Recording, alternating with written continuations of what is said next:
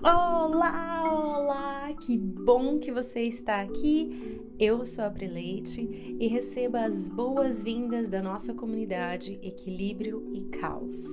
Aqui você encontra conversas de peito aberto, mas com os pés bem firmes no chão, para te inspirar a navegar o caos do mundo, encontrando o seu equilíbrio. Muito bem, muito bem! Tô aqui para te contar algo muito pedido por muitas pessoas aqui da nossa comunidade, que é sobre como foi a minha experiência na Índia. Para quem não sabe, tá chegando aqui agora. Eu fiz dois cursos de formação em yoga na Índia, um de 200 horas e um de 300 horas em Rishikesh, que é no norte da Índia. Isso há um tempão atrás, lá em 2012, quando eu estava começando aí a me aprofundar no mundo do yoga. E foi uma viagem e uma estadia, eu, na verdade eu morei lá por alguns meses, bastante crucial e muito rica. Então, senta que ela vem a história, tem bastante coisa aqui que eu quero estar tá dividindo com vocês e que eu acho que vocês vão gostar. Mas antes mesmo de eu chegar na Índia, Índia começa antes. Começa quando eu realmente decidi que eu ia ser professora de yoga profissionalmente, que essa seria a minha profissão. Então, lá em 2011, eu fiz o meu primeiro curso de formação em professores de yoga em Los Angeles, nos Estados Unidos. E na época, eu me lembro muito claramente que eu fiz, eu me inscrevi para fazer esse curso de formação porque eu queria aprender mais eu queria saber como fazer uma saudação ao sol corretamente, eu queria saber como fazer as posturas corretamente, eu queria entender como eu poderia estar fazendo uma sequência. Era para mim, para minha prática. E eu lembro que eu estava muito empolgada, muito feliz. Foi um, meu primeiro contato indo mais a fundo, um pouquinho assim, no mundo do yoga, em, aprendendo um pouquinho mais sobre filosofia, técnicas de respiração, anatomia, etc. Inúmeras coisas que a gente aprende ali na, no primeiro curso de formação de yoga, né? E eu me lembro claramente o dia que nesse curso a gente tinha que ir na frente de todo mundo e ensinar um pedacinho de uma sequência da aula, né? E apesar de eu não ter me inscrito nesse curso para dar aula, eu me lembro da sensação de quando eu entrei assim na frente de todo mundo no estúdio e fui fazer ali a minha tarefa de casa, digamos assim, né? Porque afinal de contas eu estava em um curso de formação de professores e eu fui é, guiar as pessoas nessas posturas, na sequência que a gente estava trabalhando e eu me senti muito confortável, eu me senti em casa. Algo assim que eu realmente não me sentia dentro do trabalho que eu tinha. Eu trabalhei de inúmeras coisas aqui em Los Angeles, no Brasil, em Londres. Eu do que, que você imaginar que é legal, provavelmente eu já trabalhei. E eu lembro que eu já trabalhei no escritório, já trabalhei em casa, já trabalhei é, para outras pessoas, já trabalhei de freelancer, já trabalhei. Em... Gente, quem já morou fora sabe o que eu tô falando, né? Quem corre atrás sabe o que eu tô falando. Eu já tive, assim, três, quatro empregos ao mesmo tempo. Tava naquela fase da minha vida correndo atrás mesmo né, da minha independência e, e encontrar ali o meu pé na estrada, digamos assim. E eu lembro que quando eu estava nesse curso de formação e eu comecei a dar essas aulas, entre aspas, como tarefa, porque fazia parte desse curso de formação aqui em Los Angeles, eu me senti assim, tipo, nossa, eu quero mais disso.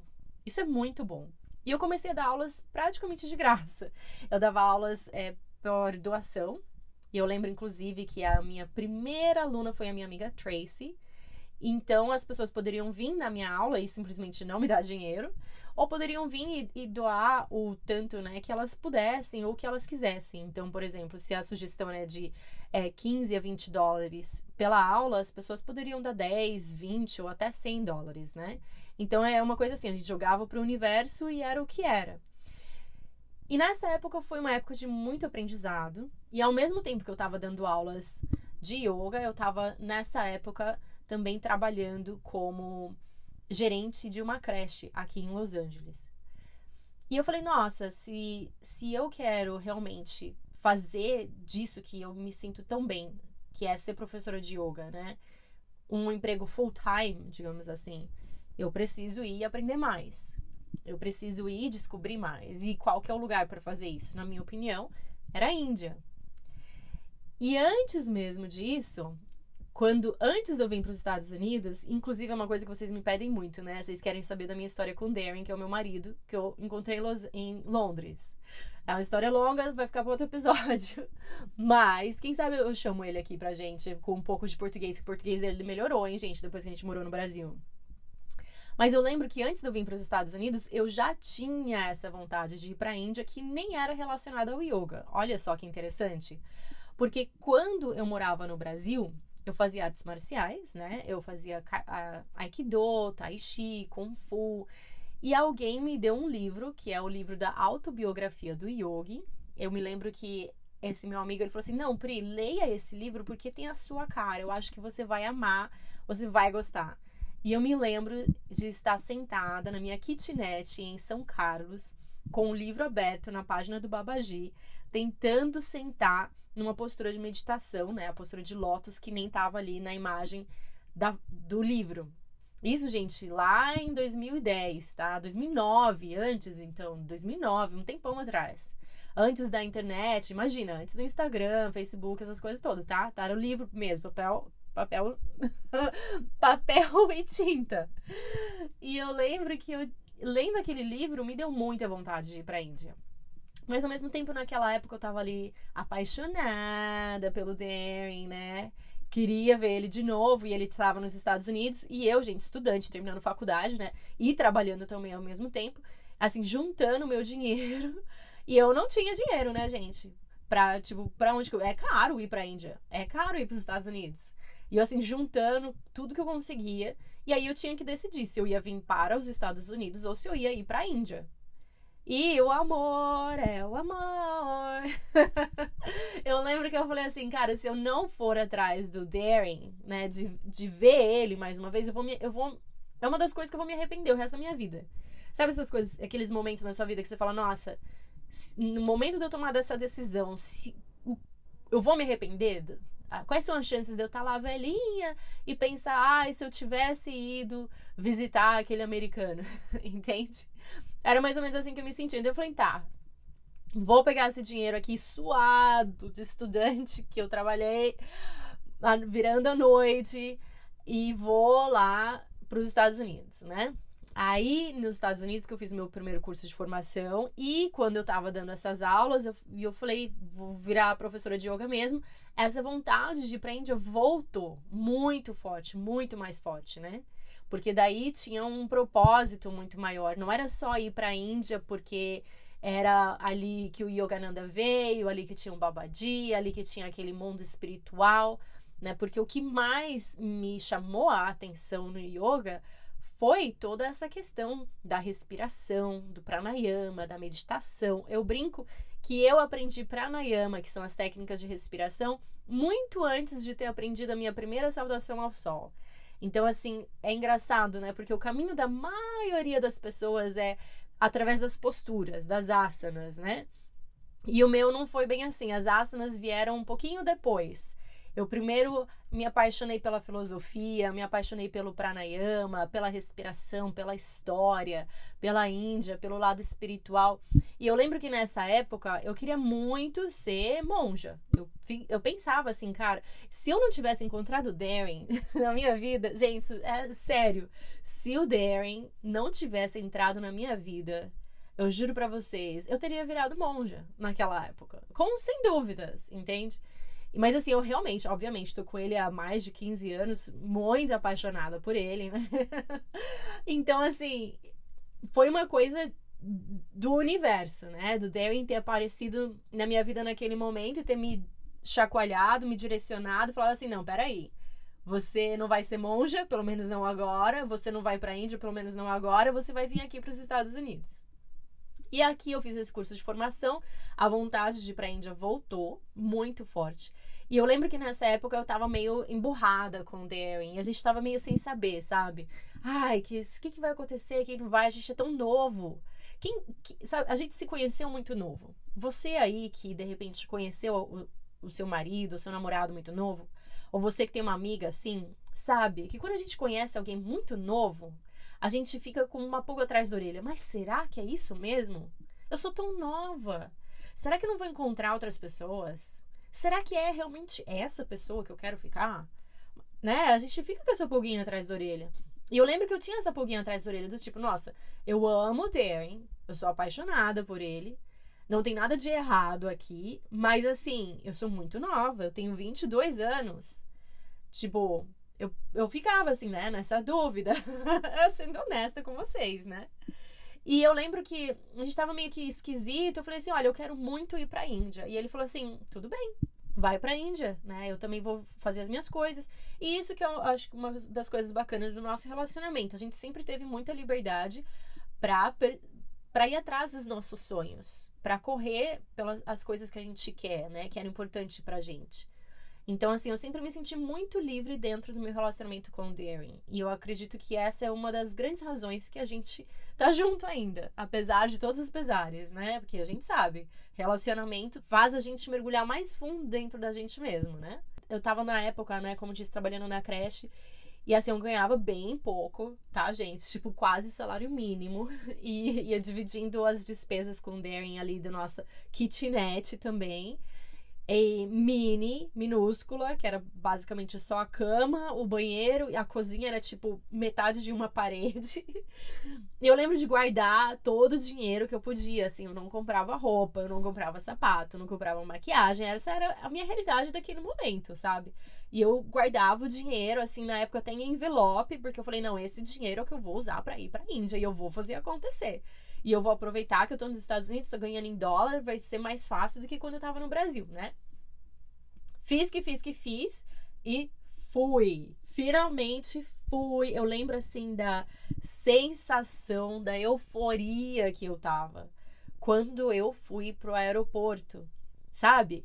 Ah, você já teve, com certeza você já teve essa sensação de quando você quer muito uma coisa, quando seu coração vibra com aquela coisa, quando você imagina, quando você sonha, e aí tá finalmente acontecendo, tá se concretizando. Olha, eu chego até a me arrepiar, porque assim, eu sinto ainda no meu corpo essa sensação, sabe? Só de lembrar. E eu lembro, assim, como se fosse agora, eu entrando no avião, eu, assim, né? Tendo aquela jornada longa para chegar lá. E chegando lá, a sensação eu, eu, de pisar assim fora do aeroporto e sentir a brisa da Índia pela primeira vez. Eu juro para vocês, foi uma coisa assim parecia de filme. parece dramático, né, gente? Mas assim, parece uma coisa de filme. Eu lembro assim da sensação na minha pele, no o cheiro, a temperatura, a, a como que tava assim a noite lá, sabe? Que eu cheguei no período da noite, né? O, o som dos carros, eu consigo recriar assim tudo com muita nitidez na minha mente. E eu lembro que eu estava com uma grande expectativa, obviamente. Eu havia me cadastrado para fazer um curso de formação de yoga lá. Eu falei, vou ir com meu dinheiro aqui contadinho, vou fazer um curso de formação e ver qual que é, né? Ver se eu gosto, se eu não gosto, é, se vale a pena. Afinal de contas, né? A gente tem que ver lá, testar as águas. Ver se vale a pena para eu voltar para os Estados Unidos com essa bagagem e poder investir mais no meu tempo, é, ter mais conhecimento para ir atrás da minha carreira como professora de yoga. Pois, gente, eu quase tive um ataque cardíaco. Porque depois que passou esse momento épico de eu sair do aeroporto, sentir a brisa da noite de verão indiana, eu entrei no carro. E quando eu entrei no carro, gente, o tráfico da Índia, assim, quem já foi lá já sabe. Quem já viajou para um país assim sabe o que eu tô dizendo. Parece que eles passam assim a um centímetro o carro um do outro. Parece assim que a todo momento eles estão prestes a estar num acidente de carro. E quem me conhece sabe que eu sou maior medrosa, é uma coisa assim que eu trabalhei por muito tempo em mim. Demorou um tempão para eu tirar a minha carteira de motorista, justamente porque eu tinha muito medo de dirigir. Eu tinha muito medo de estar em acidente de carro. E eu, e, e eu lembro que eu tava na Índia, eu falei, gente, é aqui. É aqui que eu vou estar no acidente de carro. Vim pra morrer na Índia no acidente de carro. Foi essa a minha sensação. Aí finalmente a gente chegou lá onde era Eu não morri, não tive ataque cardíaco, mas quase. Onde é, chegamos aonde era a escola, onde eu fazia esse curso de formação de yoga. Era um hotel, né? Eu tinha o meu quarto. E o curso era super intensivo, era todos os dias da semana, com exceção de domingo. E a gente acordava super cedo antes do sol nascer.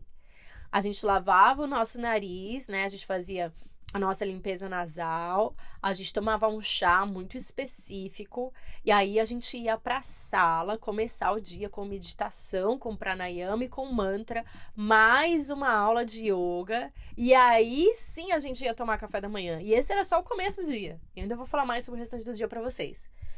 Então eu cheguei lá na escola e eu lembro que eu olhei pro lugar e eu pensei essa aqui não, não, não dá match com a foto do website. eu falei, ok, é, é, é, aqui que eu vou ficar? É, é aqui?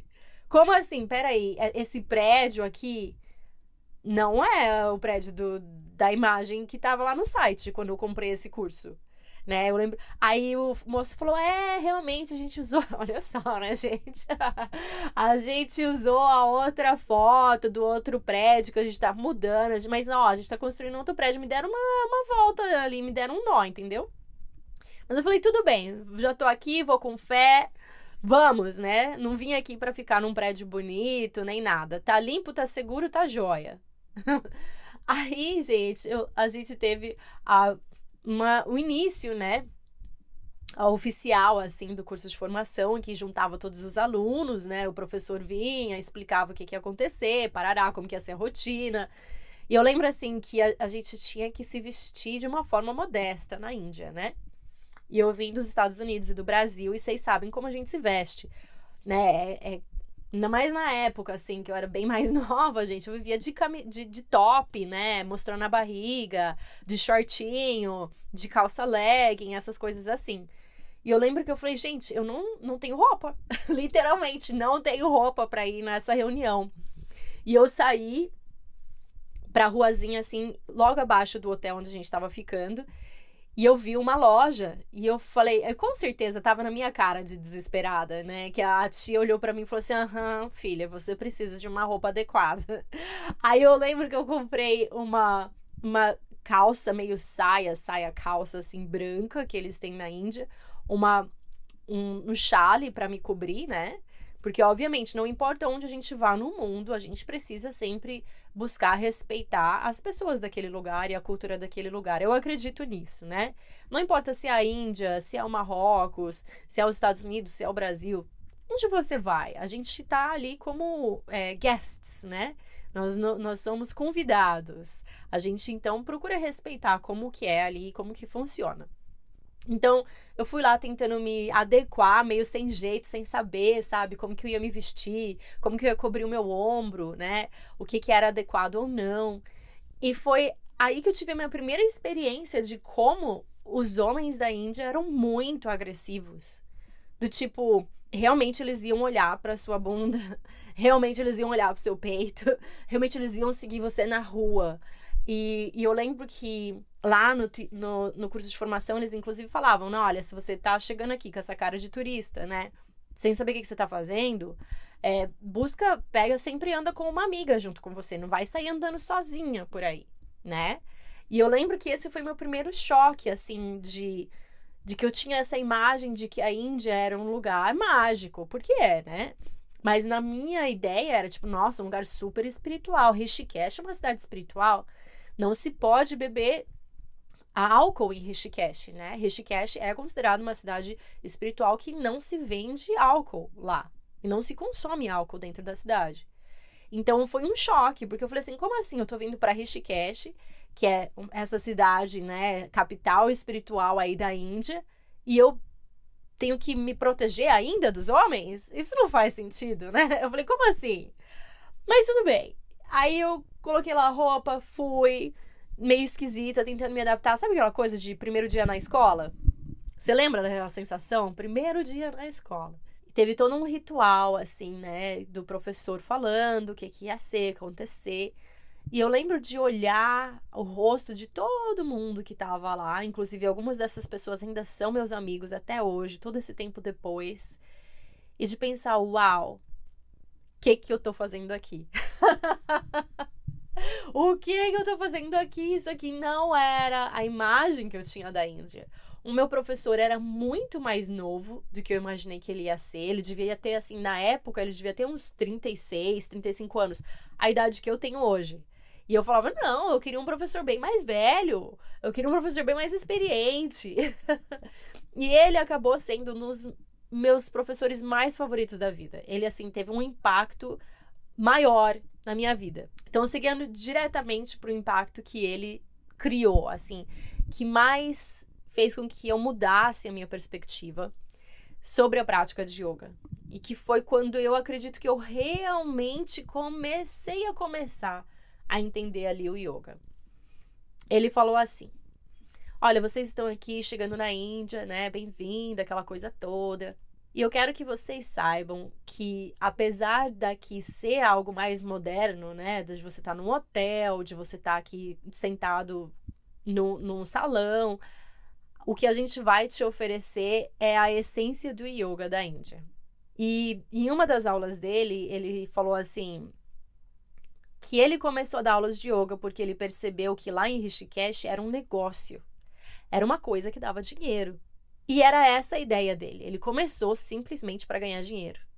E aí, quando ele, conforme ele começou a estudar e a fundo e trazer professores, ele legitimamente se encantou com a prática de yoga e acabou virando realmente um praticante e professor. E ele disse que ele compreendeu que como a prática de yoga funciona no nosso cérebro e como os yogis antigos sempre souberam aquilo que a ciência começa a nos mostrar nos dias de hoje.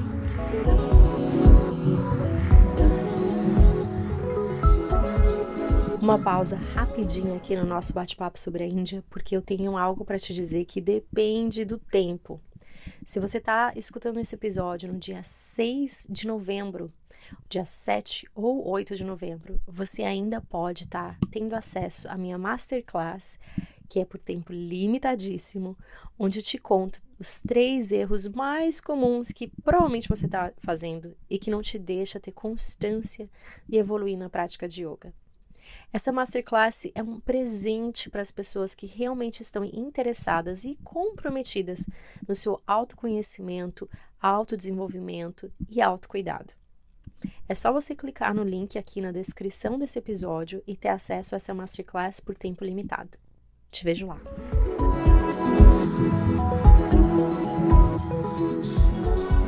Claro, né? Muitas e muitas lições. Eu fiz o curso inteiro, né, gente? Não dá pra botar o curso inteiro aqui no podcast. Tanto é que foi tão bom que eu fiz mais um, fiz os 300 horas lá também. Decidi ficar, fiquei mais tempo. Foi uma experiência super positiva.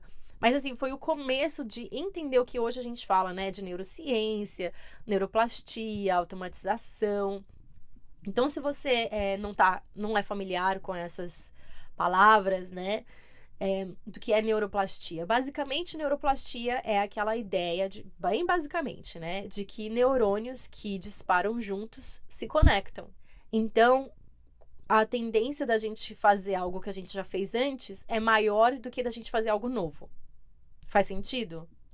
A tendência da gente fazer algo que a gente já fez antes é maior do que da gente fazer algo novo.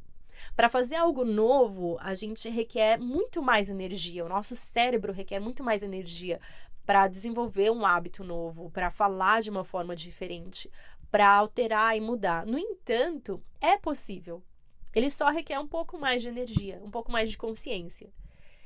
E dentro desse curso, eu aprendi muito mais do que isso, né? Vários outros aspectos de como a prática de yoga afeta o nosso sistema nervoso, o nosso cérebro, né? Como a gente. Por muito tempo as pessoas achavam, ah, mas é só a criança, né? Que é mais fácil mudar o cérebro, aprender uma nova língua, hábitos, comportamentos quando você é criança. Antigamente, né, gente? E aí a ciência veio, agora eu tô falando da ciência, né? Falando daquilo que os yogis sempre souberam que olha, não, não importa a sua idade. Talvez seja um pouco mais difícil conforme você fica mais velho, mas é possível. Você pode alterar literalmente como o seu cérebro se conecta, como os neurônios do seu cérebro se conectam.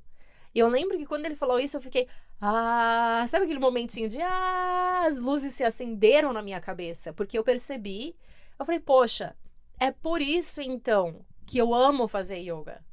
É por isso que eu amo meditar. É por isso que eu amo fazer pranayama. É por isso que yoga me faz tão bem e eu quero continuar fazendo mais.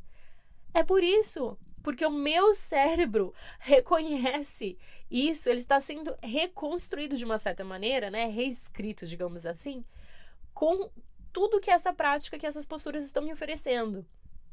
A postura da criança, por exemplo, está me dizendo: calma, Priscila. Pode se acalmar, fica tranquilo, tá tudo bem, né? É aquela postura que ajuda a, ativar o nosso sistema nervoso parasimpático. Aquela respiração que ajuda a gente a se acalmar, que ajuda a gente a ficar no momento presente. Assim como quando eu viro ali na invertida sobre a cabeça, eu tô me energizando e tô falando pro meu sistema, pra minha glândula pineal, hey, olha aqui, vamos equilibrar esse sistema hormonal aqui desse corpo, por favor? Vamos dar um reset aqui nos hormônios, como que é que tá aqui? Tá muito estresse? Vamos deixar o estresse de lado, vamos processar isso aqui. Tchau cortisol, tchau adrenalina. Entende? Porque esses hormônios, eles ficam dentro da gente, obviamente, né? E eu falei, poxa, é mágica. Por isso que yoga é mágica. Por isso que yoga parece mágico. Mas na verdade é pura ciência. E eu lembro que esse meu professor ele falava: é ciência. Por mais que as pessoas não queiram falar, não queiram reconhecer, falar que não é ciência, é uma ciência do modo da vida de como você pode estar usando nessas ferramentas de posturas, de, de meditação, de pranayama, de bloco energético, né? Que as pessoas falam de chakras. Nossa, meu professor tinha ideias de chakras que, olha, muitas pessoas aqui iam rolar os olhos, né? Porque ele era super. Ele falou, ah, chakra, chakra é para quem realmente é avançado.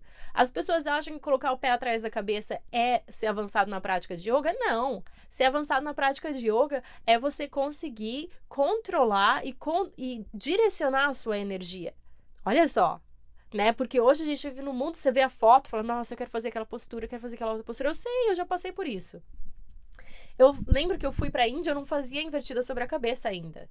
E eu falei, não, eu vou fazer invertida sobre a cabeça, eu vou aprender. Inclusive, foi na Índia que eu fiz a minha primeira invertida sobre a cabeça, assim, perfeitinha, montadinha, certinha, lá que eu aprendi os, os ó do Borogodó, como que faz. E eu sou muito grata por essa experiência que eu tive lá. Porque abriu os meus olhos para ver a prática de yoga além da filosofia que eu já amava, além da espiritualidade, que é algo que eu já amava, para ver como uma ciência, para ver, olha, isso aqui, ó, A mais B dá, dá C aqui, ó. 1 mais 1 dá 2. Então, se você montar a sua sequência assim para o seu aluno, a tendência é que o, o, sistema nervoso do seu aluno vai ter essa resposta e ele vai se sentir dessa maneira. É uma experiência que você está criando como professor para o seu aluno. E isso foi algo muito diferente daquilo que eu tinha aprendido nos Estados Unidos. E que, apesar de eu ter feito outros cursos de formação, workshop, porque a gente nunca para, né, de, de aprender, de estudar. Esse, esse ponto, esse aprendizado na Índia, ele foi muito pivotal para mim. Não só como professora de yoga, mas como praticante de yoga. Porque eu falei, peraí, então eu comecei a entender, um, por que, que eu me sinto tão bem quando eu pratico yoga, porque, gente, tá fazendo um reset aqui do meu sistema nervoso, dos meus hormônios e principalmente o porquê que é tão difícil voltar para o tapete de yoga. Você já parou para pensar? Ah, eu amo praticar yoga, mas é tão difícil voltar. Se você dá uma pausa por causa de uma viagem ou por causa de alguma outra coisa, é difícil voltar, né? Que no meu caso, eu tive meu segundo filho e depois de ter o bem, Assim, foi muito difícil para mim voltar pro meu tapete de yoga. Que nem eu tive o Oliver, meu primeiro filho, nossa, eu voltei pro tapete de yoga e nem pensei. Foi assim, um, um palito. Depois do bem, não foi essa experiência que eu tive. Foi muito difícil voltar.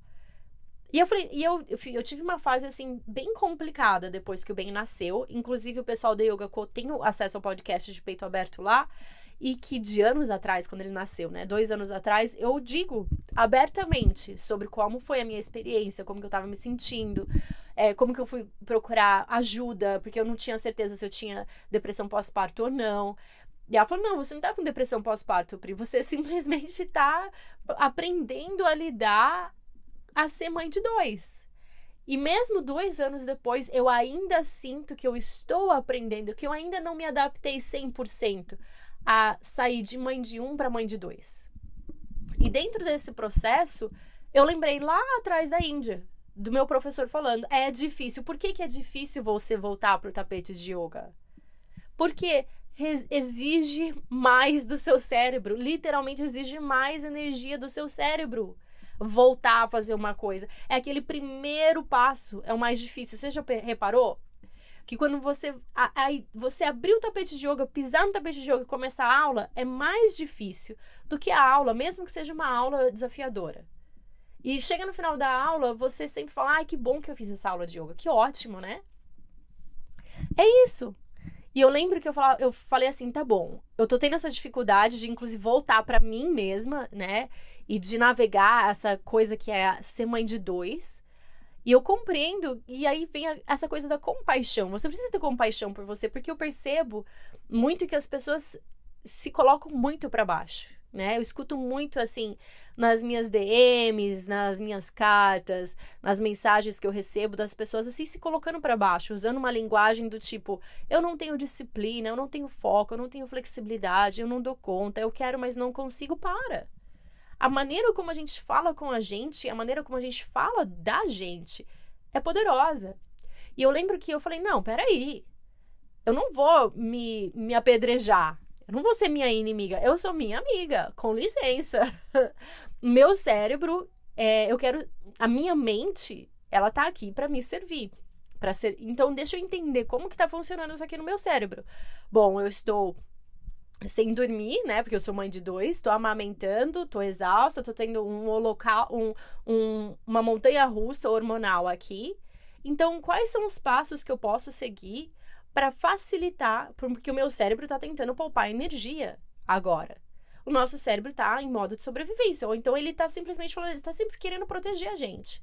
É biológico isso.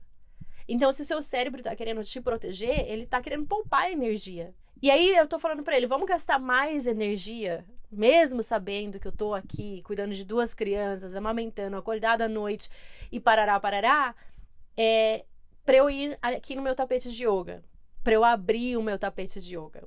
E aí eu comecei a fazer uma coisa. Eu comecei a abrir o meu tapete de yoga e deixar aberto ao lado da minha cama na noite anterior. Então, no outro dia, quando eu acordava, mesmo que eu tava cansada, né, de passar a noite acordada com o bebê, o Oliver passando também pelo momento dele de ajuste, de ter outra criança na casa, mais aquela coisa toda, né, de depois de você parir, né, gente, a gente sangra pra caramba. Então eu lembro que eu deixei o tapete aberto, eu falei, ok, eu só tenho que sentar aqui. É isso que eu tenho que fazer. Eu só tenho que sentar. Então, metade do trabalho já tá feito, que é de abrir o tapete deixar o tapete aqui pronto. Então, eu acordava, o tapete já estava aberto. Eu só sentava ali e respirava. E foi assim o começo bem vagaroso de começar a retomar minha prática de yoga depois de ter tido meu segundo filho. Eu não me coloquei para baixo. Eu não falei, não, Priscila, você é professora de yoga, você tem que voltar a fazer como você fazia. O meu corpo era outro. O meu corpo é outro. E esse é o lance também na prática de yoga. A gente vai continuar mudando. Porque se você vê a prática de yoga como uma prática para a vida, o seu corpo vai continuar mudando. Não importa o que aconteça. Não, não precisa ser gravidez. Pode ser menopausa, pode ser um pé que quebrou, pode ser alguma coisa que você aconteceu. Vai mudar. Porque a vida é mudança. E o nosso cérebro, naturalmente, ele não quer mudar. O nosso cérebro, ele exige um, um, um esforço consciente para essa mudança acontecer. Ou para compreender e aceitar essa mudança. Você está entendendo o que eu estou dizendo? Faz sentido para você? Então, assim, a gente tem que virar um pouquinho essa chave e ver o nosso cérebro, entender um pouquinho melhor como ele funciona para ele ser nosso amigo, para a gente ser nosso amigo e falar, nossa, realmente a minha prática de yoga, ela não afeta só o meu corpo e a minha mente. Porque ela está reestruturando aqui o meu cérebro quando eu estou falando que eu sou flexível, que eu estou presente, que eu estou respirando, que eu estou equilibrando meu sistema nervoso. Lembra? Neurônios que disparam, conect, que disparam juntos se conectam. Então, se eu estou na minha prática de yoga, disparando aqueles neurônios juntos e eles estão se conectando toda vez que eu vou no tapete de yoga, com o tempo, esses neurônios e esses caminhos que eu vou criando dentro do meu cérebro, eles me acompanham fora do tapete de yoga. Fantástico, não é? Fala a verdade, você já pensou dessa maneira? E isso eu aprendi lá em 2012 na Índia. E eu trago isso para minha vida. É uma das coisas que mais influencia a minha prática e o meu ensinamento de yoga e as minhas sequências e muito mais. Mas voltando para a Índia, que eu sou apaixonada, de, de, repente a gente faz um episódio só sobre neurociência, a gente convida alguém aqui para falar mais sobre isso.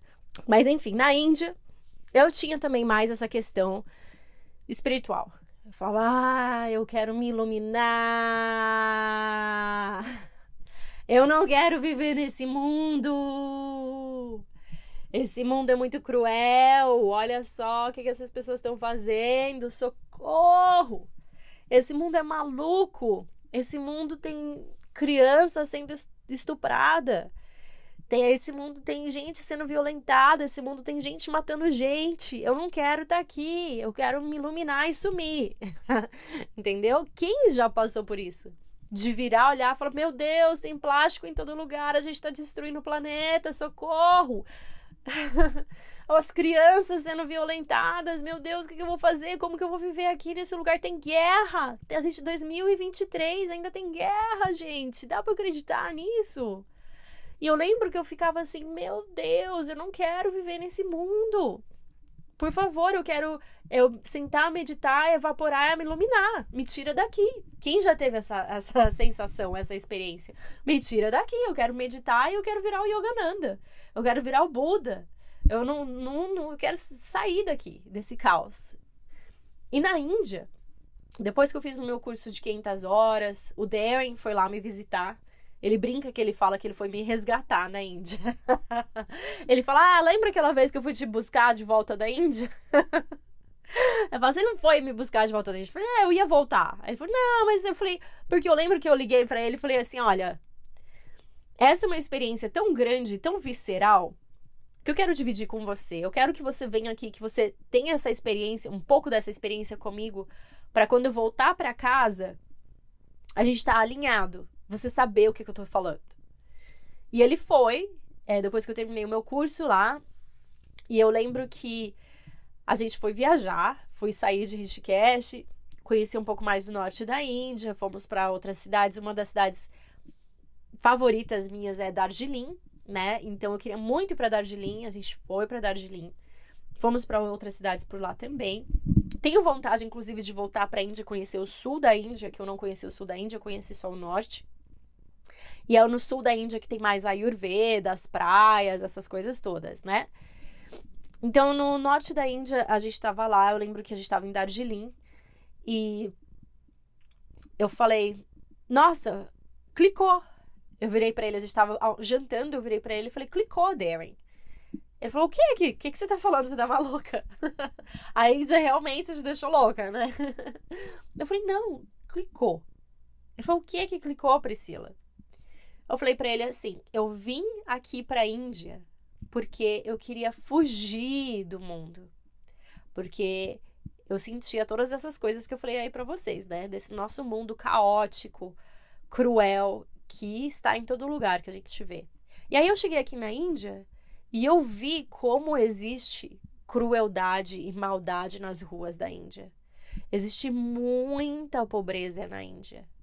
De um nível assim que pessoas assim como eu, talvez você se identifique. Se você é uma pessoa mais sensível, eu não consigo, eu tenho muita dificuldade de and... eu tinha dificuldade de andar pelas ruas ali de Varanasi, né, que é uma das cidades é, sagradas deles também, porque eu via assim bebê no chão.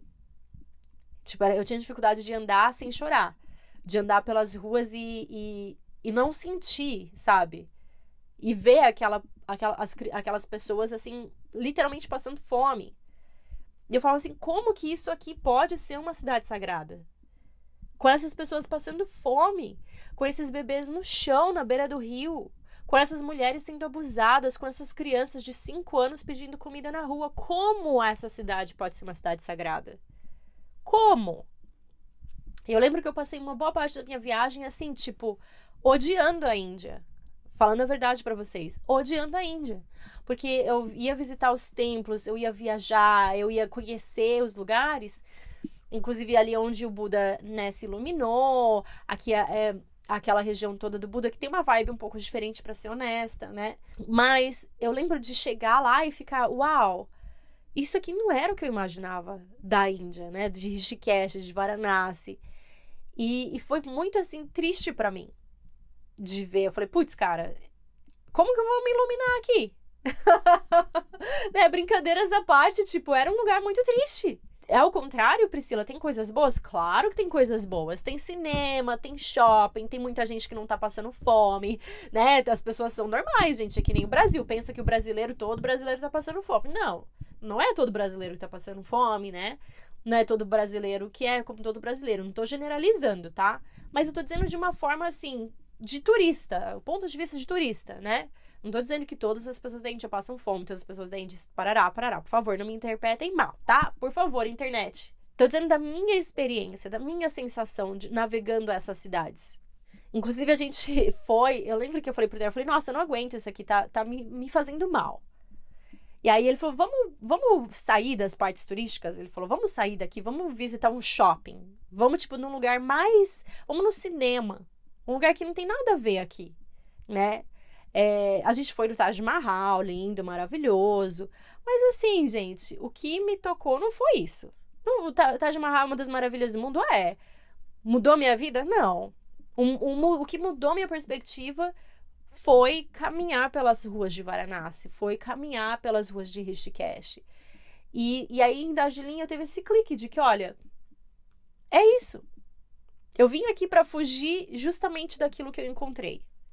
Eu vim aqui para fugir de toda essa dor do mundo e eu acabei caminhando e vendo muito mais disso.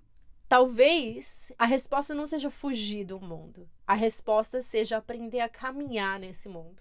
E aí o Derry falou: Ah, Priscila, é isso? Você teve que vir na Índia para aprender isso? Foi muito engraçado. Eu falei assim, como assim? Tipo, uma coisa tão simples. Como assim? Você teve que vir aqui viver isso pra você, pra você se tocar?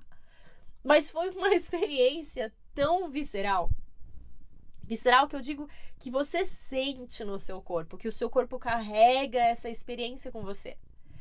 E eu lembro de estar sentada lá na mesa, jantando com Darren Darjeeling, e ter isso sentir no meu corpo. De que é isso? Eu vim aqui para fugir, porque eu queria me iluminar. Eu não queria me iluminar, eu queria fugir.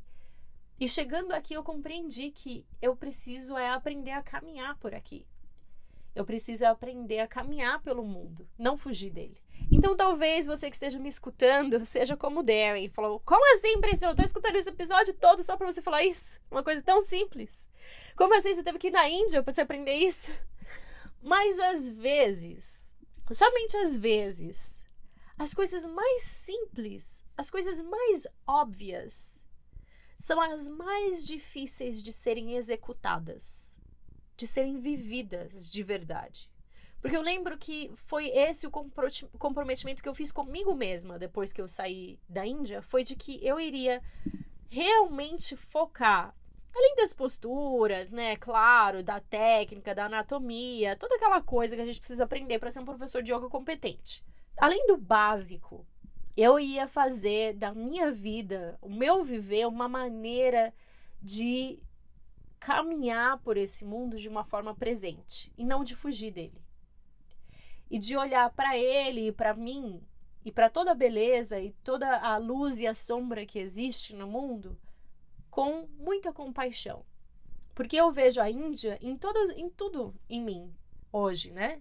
A Índia repleta de luz, de espiritualidade, de conhecimento dessa coisa linda que é o yoga, que é o ayurveda, a filosofia, esse conhecimento milenar, a energia que tem lá é obviamente indescritível, mas também do outro lado da moeda muita escuridão, muita tristeza, muita dor. É muito intenso lá, é um lugar muito intenso. Os opostos lá são muito intensos. De acolher essas duas fases, essas duas partes da moeda.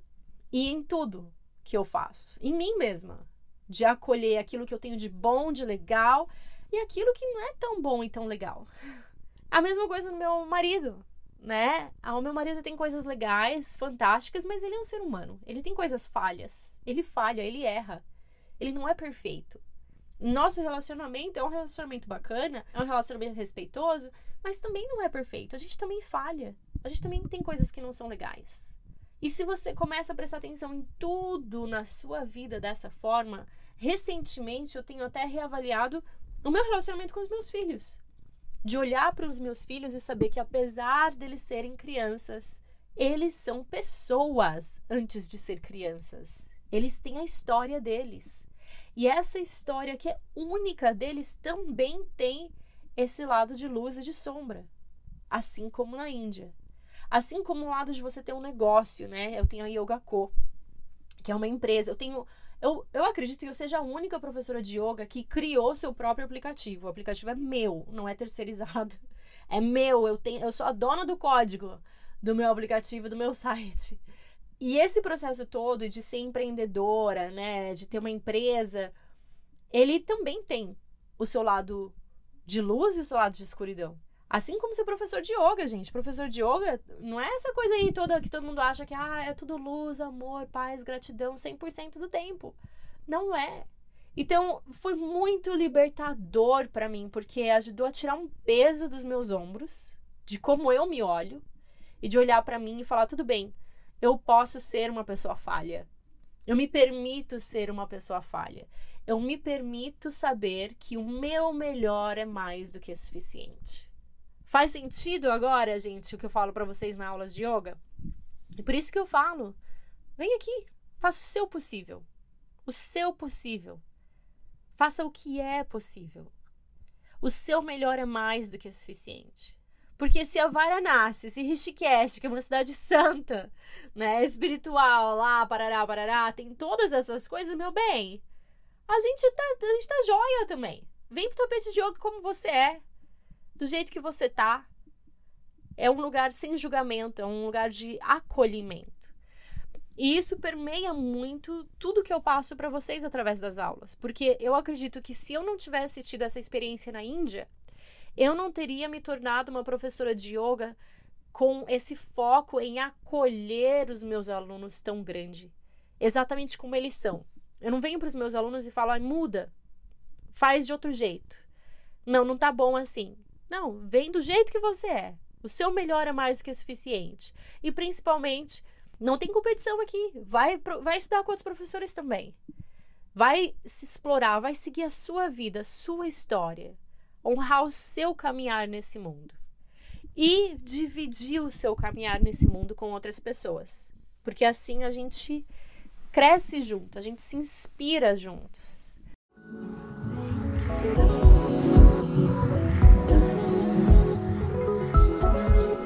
Eu estou muito feliz em finalmente poder dizer que no dia 10 de novembro, o nosso programa Yoga Co 365 vai finalmente abrir as suas portas. Mas ó, fica de olho, porque a gente fica de portas abertas por tempo limitadíssimo todo ano, tá? Então, agora em novembro é do dia 10 ao dia 16 de novembro. Coloca na sua agenda para você não perder esse período de portas abertas. E realmente, gente, não adianta vir depois e chorar e pedir para entrar, porque é o nosso sistema. Uma vez que se fecha, se fecha. Eu te vejo lá dentro da Yoga Co 365 um programa de yoga desenhado para eliminar a sua fadiga de decisão e facilitar a sua prática de yoga em casa, para você ter mais constância, para você evoluir na prática de yoga. E 365, porque imagine um ano inteiro dedicado à prática de yoga. Como a sua vida mudaria? E foi isso. Esse foi a minha última janta em Darjeeling antes de vir de volta para os Estados Unidos e continua comigo essa experiência da Índia. Então eu queria estar dividindo com vocês hoje. Era isso, não sei se era isso que vocês queriam ou não, mas era isso que, que mais me toca. Então espero que tenha chegado aí de uma maneira que faça sentido para você. E como sempre, do meu coração para o seu, até a próxima.